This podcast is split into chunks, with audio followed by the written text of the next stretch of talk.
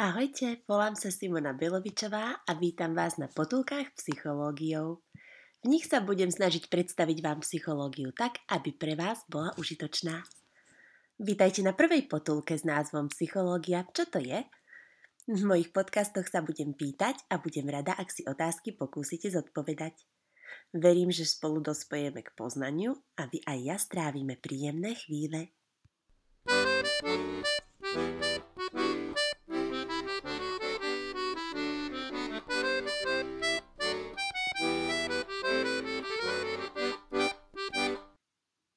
Aby sme definovali psychológiu, vezmeme si na pomoc slovník cudzích slov. Podľa prekladu z gréčtiny znamená slovo psyché duša a logos znamená veda. Znamená to teda, že psychológia je veda o duši? Je vhodné ju takto definovať? Aby sme mohli niečo označiť ako vedu, je treba dospieť k poznaniu vedeckými metódami – k vlastnostiam vedy patrí systematickosť, merateľnosť a opakovateľnosť. Teda ak sa s niečím raz náhodne stretneme, nemôžeme to zo všeobecniť na tvrdenie. Ak sa však jav rozhodneme systematicky a opakovane skúmať a výsledky svojich meraní zaznamenávať, môžeme o zovšeobecnení uvažovať.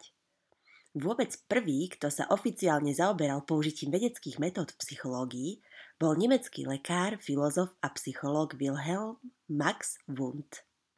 Realizoval prvé psychologické experimenty a v nich bol inšpirovaný metodami prírodných vied, čím zabezpečil psychológii štatút vedy a jej vyčlenenie spomedzi filozofie, kam sa psychológia dovtedy zaraďovala.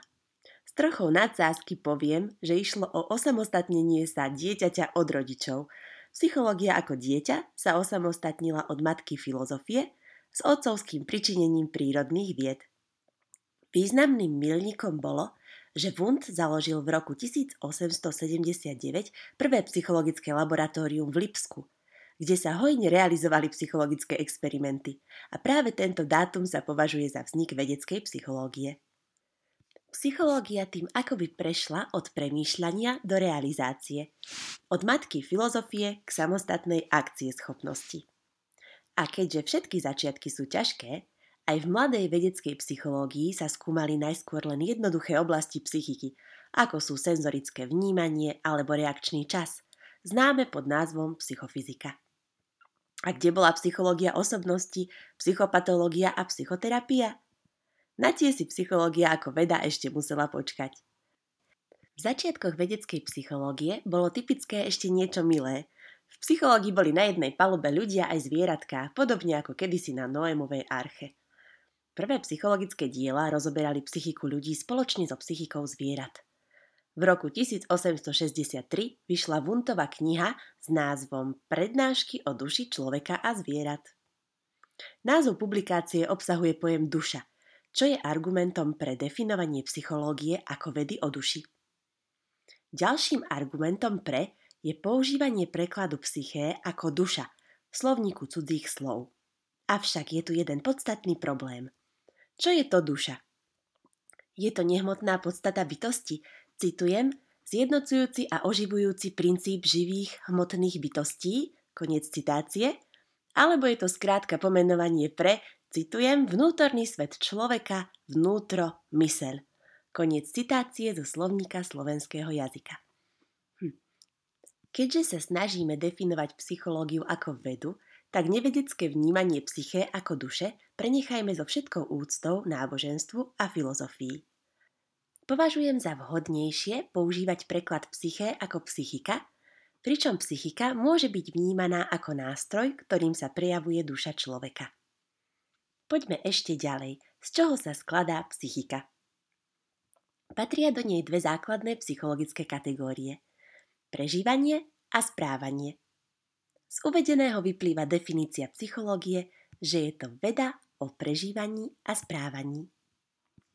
V rámci definície psychológie ako vedy o prežívaní a správaní sa môžeme právom pýtať, či sa psychológia týka iba prežívania a správania ľudí, alebo aj prežívania a správania zvierat. Veď pred približne 150 rokmi vyšla spomínaná Vuntová kniha, ktorá pojednávala o duši človeka aj zvierat. Pojednáva teda aj súčasná psychológia o prežívaní človeka aj zvierat? Aby sme získali odpoveď na túto otázku, pozrime sa na systém psychologických vied, ako je v súčasnosti definovaný a rozdelený. Patria do ňoho dve veľké oblasti psychológie – teoretické vedy a aplikované vedy. Do teoretických vied patria základné a špeciálne vedy. No a základnou vedou, ktorá sa zaoberá práve prežívaním a správaním človeka, je všeobecná psychológia – z nej čerpajú poznatky ostatné psychologické vedy. Špeciálnou vedou, ktorá sa zaoberá prežívaním a správaním zvierat a je rozšírená najmä v Spojených štátoch amerických, je zoopsychológia. Ďalšou špeciálnou vedou, ktorá sa zaoberá porovnaním prežívania a správania ľudí a zvierat, je komparatívna psychológia. To znamená, že prežívanie a správanie človeka aj zvierat sa v súčasnej psychológii stále skúma Avšak na rozdiel od prvopočiatkov vedeckej psychológie sa dnes prežívanie a správanie človeka a zvierat skúmajú oddelene. Rozdiel medzi psychikou zvierat a ľudí je v stupni psychických funkcií. Psychológia zvierat je psychológiou nižších psychických funkcií, v psychológii ľudí sa k nižším funkciám pridávajú vyššie psychické funkcie. Skúsme si to povedať na príkladoch. Nižšie psychické funkcie sú napríklad strach pred útokom, ktorý patrí do kategórie prežívania, alebo agresivita vo forme útoku, ktorá patrí do kategórie správania. Nižšie psychické funkcie sú spoločné medzi ľuďmi a zvieratami. Rozoznať ich v situácii, kde psík uteká pred človekom, ktorý ho bil palicou?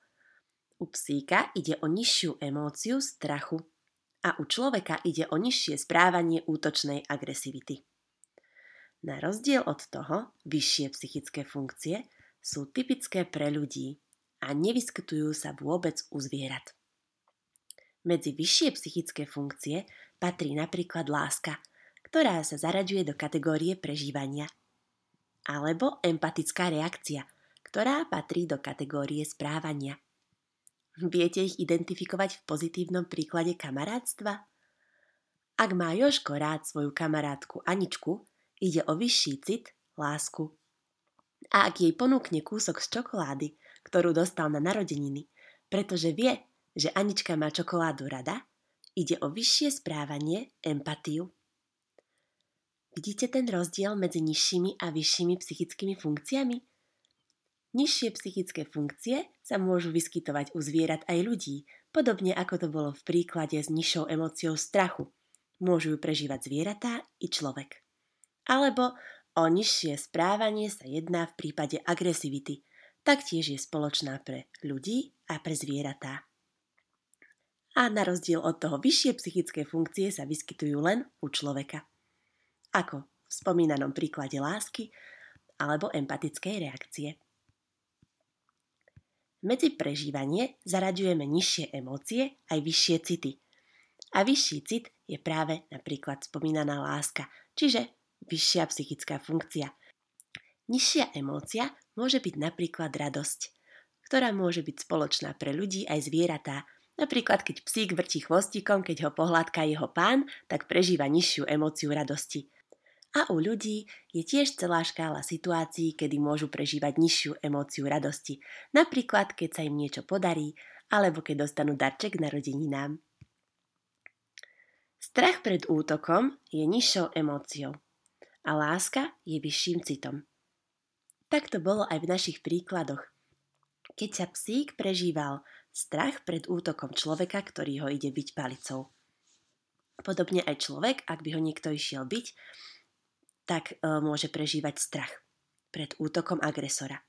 Ale naopak, láska je vyšším citom, ako to bolo v príklade Joška, ktorý má rád svoju kamarátku Aničku a podelí sa s ňou o čokoládu.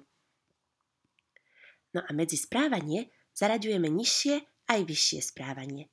V našich príkladoch bola agresivita vo forme útoko nižším správaním, čiže človek, ktorý je agresívny a ide niekoho napadnúť, napríklad zvieratko, aby ho zbil palicou, tak sa správa tzv. nižšie. Je to nižšie správanie. Ale empatická reakcia Joška, ktorý vedel, že Anička má rada čokoládu a preto sa s ňou podelil o svoju čokoládu, tak to je zase vyšším správaním. typickým pre človeka. No a do vašich životov vám prajem veľa lásky a empatie. Psychologických termínoch to môžeme povedať, že vám prajem veľa pozitívnych, vyšších psychických funkcií vo forme prežívania aj správania vo vašich životoch. A vedeli by ste odpovedať, či zaraďujeme lásku medzi prežívanie alebo správanie? Ak ste odpovedali prežívanie, tak je to správne. A čo empatia? Tu zaraďujeme medzi prežívanie alebo správanie. Empatické reakcie patria medzi správanie, ale láska a empatia sú prepojené, čiže ak prežívame lásku ako vyššiu psychickú funkciu typickú pre ľudí, môžeme potom sa správať empaticky k niekomu, koho ľúbime. A to je prejav vyššieho správania u človeka. Ak sa vám prvá potulka psychológiou páčila, budem veľmi rada, ak ma budete počúvať aj v druhej potulke, v ktorej sa budem zaoberať Freudovým prínosom pre psychológiu ako aj jeho kritikov. V ďalších častiach chystám tiež informovať vás o Skinnerovi, konkrétne o jeho prínose psychológii, taktiež o mojom obľúbenom psychológovi Rogersovi a čo zase on dal psychológii. Budem sa venovať aj tomu, ako sa dá rozvíjať emočná inteligencia, aká je to úspešná inteligencia, čo je flow, ako nás menia role, ako na nás vplýva skupina, alebo budem pojednávať tiež o hlúposti a múdrosti. Ďalšou z tém, ktoré chcem predstaviť je kreativita, štýly výchovy, extraverzia a introverzia, kognitívna dizonancia, schopnosť odložiť uspokojenie alebo psychická regulácia, psychohygiena a mnoho ďalších. Dovtedy sa majte dobre a prajem vám oduševnené chvíle.